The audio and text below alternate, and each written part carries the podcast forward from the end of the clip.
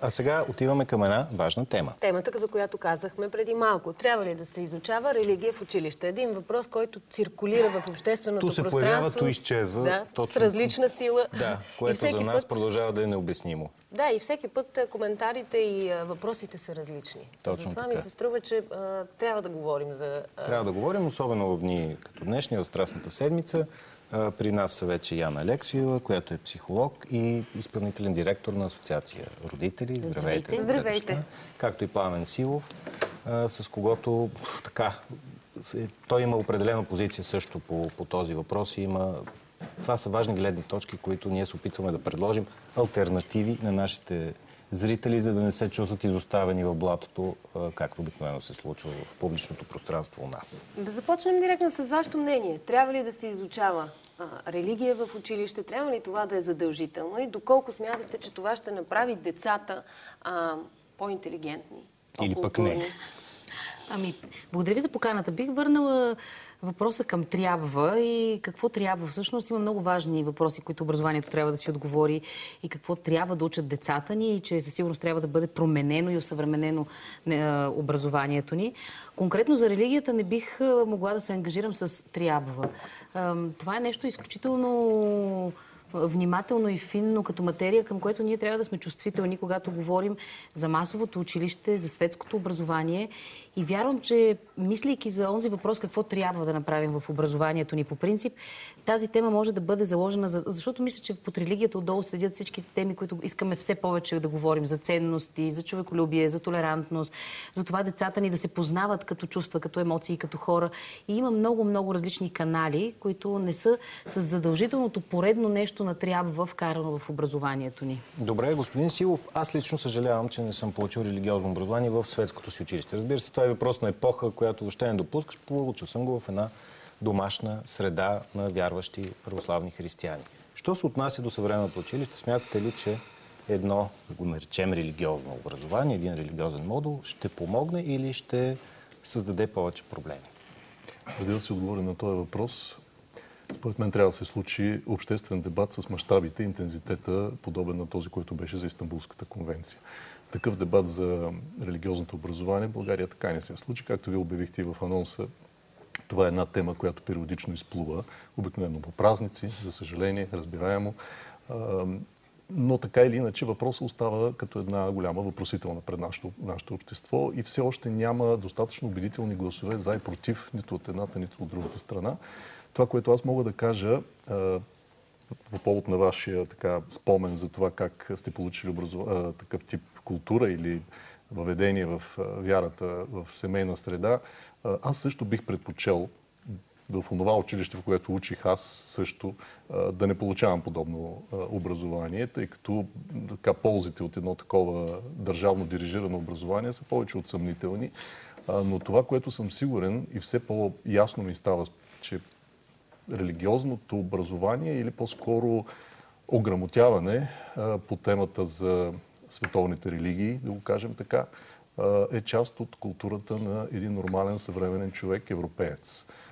Няма как да разберем българската класическа литература, голяма част от българската история, голяма част от съвременната или по-новата българска литература и култура, ако ние нямаме тия репери, тия Че как ще разберем Достоевски, как ще разберем За да не Достоевски изброявам, дори, не, нали? да не, дори да не споменаваме, не можем да разберем нито старите средновековни български автори, защото там е пълно с библейски и християнски препратки.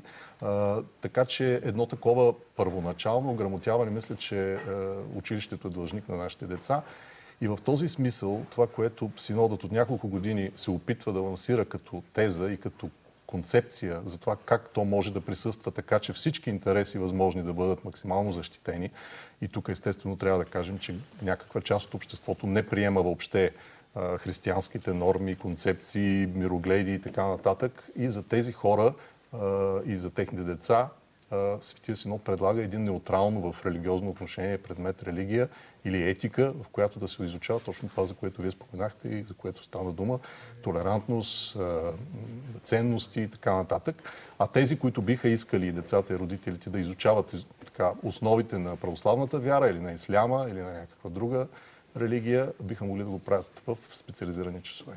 Да, тук лекция, е- да. Темата за толерантността е много важна. Да, и да А, и за уточним- неграмотността, защото неграмотността ражда нетолерантност. Грамотността ражда то- толерантност. И говорим за обучение на религия или за религия. Тук има също Да. една... Тук има различен нюанс в разговора, който всъщност водим в момента и съвсем различно е това, което и вие споменавате, да, да говорим за религията по принцип, за историята и за това тя как да бъде а, вплетена в различните предмети, които така и така в момента децата Православието ни не е учат. агресивна религия в никакъв случай. Тя просто предлага альтернативи.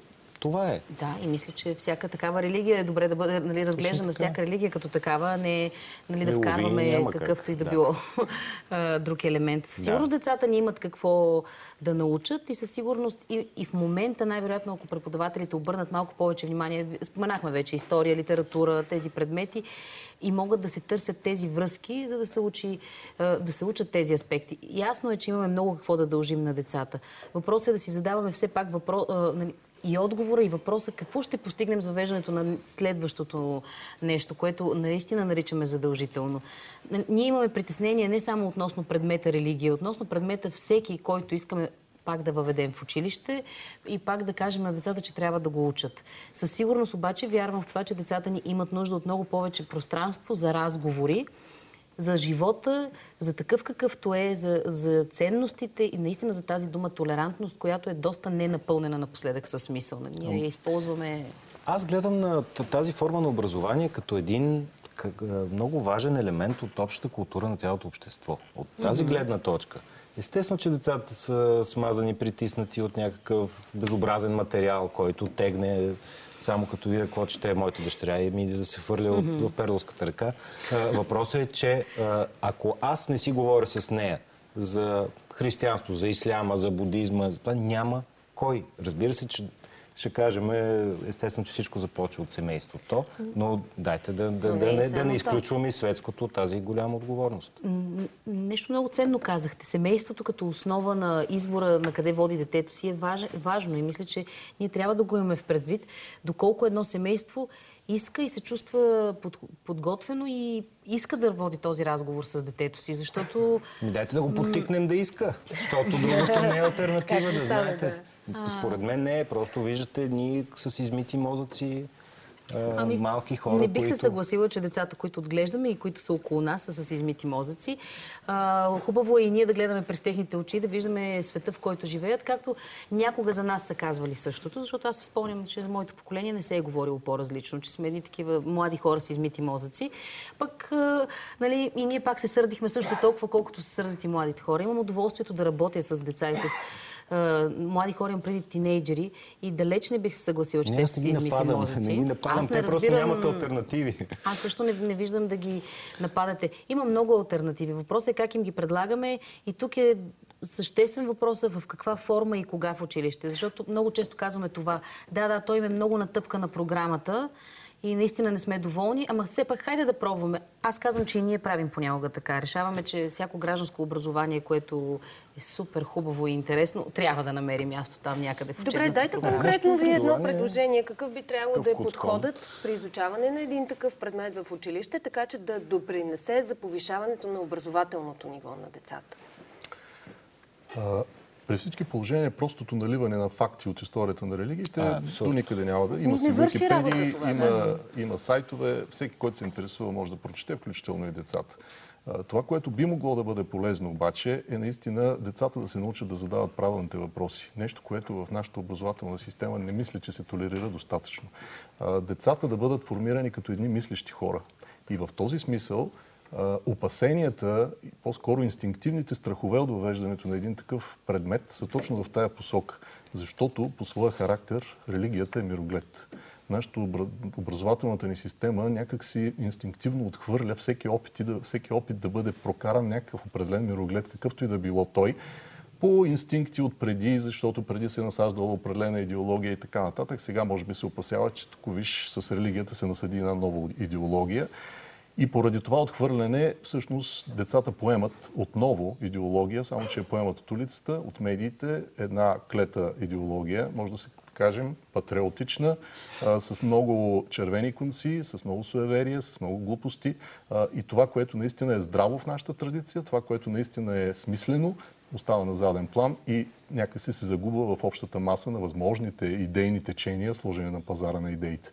Но това, което може да направи един такъв предмет, ако бъде направен наистина читаво, смислено и компетентно и бъде прокаран по съответния начин, според мен изключително много ще повиши не просто общата информираност на децата, защото те са достатъчно информирани, даже трябва да ги отинформираме от някои работи, а а ще повиши възможността им да задават големите въпроси. Защото едно поколение, ако не може да зададе въобще големите въпроси или се дезинтересира от тях, ще имаме едни хора, които ще бъдат способни да бъдат, да бъдат накарани да мислят каквото си пожелая елит или каквото си пожелая този, който иска нещо да ги манипулира. В този смисъл мирогледният характер на един такъв предмет, макар и не налаган с начините на идеологическата пропаганда, а просто с провокиране на критично мислене, би бил изключително полезен за нашето общество. Знаете последните изследвания за суеверията, какво показаха, беше Разбира това обсъдено доста. Ако не искаме такъв тип хора да, да, да продължат да се изграждат в нас, трябва да имаме някаква альтернатива. И трябва да си даваме сметка, че животът на религията в ежедневието на българина винаги е така, бил доста труден. А, Яна, като ам, изпълнителен директор на Асоциация родители, накрая, кажете ми какви са вашите впечатления? Децата могат ли да направят разлика, що е то религиозен и що е то вярващ човек? Надали могат в детайли да направят. как- Не знам дали и ние Разбират ли възрастните за какво можем. да става въпрос много, е- обаче? много са важни. Накрая, само ще се върна за секунда. Много е важно това, което си, си говорим тук. Как ще се направи един такъв предмет? И друг много важен въпрос, който ние във всички тези разговори пропускаме, е кой ще води тези предмети в училище. Защото над вашия въпрос аз не съм сигурна, че и ние като възрастни всички правим тази разлика между вярващ и религиозен човек. И за това, може би, това поражда... от същото, да. И това може би поражда и тези съпротиви, които имат много хора. А, съгласна съм абсолютно, че децата ни имат нужда от много повече подкрепа в това да се изграждат като умни, критични личности. Това обаче, нали, альтернативата на религията или от разговора, който сега водим, нищо по-различно от това, е пък това, че ние години наред работим в посока нещо, което наричаме към днешна дата дигитално-медийна грамотност и което включва същите тези пет компетентности, от която едната е критично мислене. И ако честно казано застанем сега и си поговорим за същността на единия предмет и същността на другия, без да го обличаме в конкретни думи, ще стигнем до едно и също, че всъщност ние учим децата и искаме да ги подкрепим в това да са мислещи, да имат повече умения, отколкото знания, защото това виждаме, че на нашето образование му куца доста. И оттам нататък можем да вървим заедно, без много фундаментални разлики и, и желание е. за толери... нали, приоритет кой има. Без конфликт. Да. Без конфликт, да. Повече разговори и да се опитаме да задаваме големите въпроси за нашето поколение. Това наистина е едно от най-важните казани в този разговор теми и въпроси към нас самите. А сега отиваме към една друга трудна тема. Това е български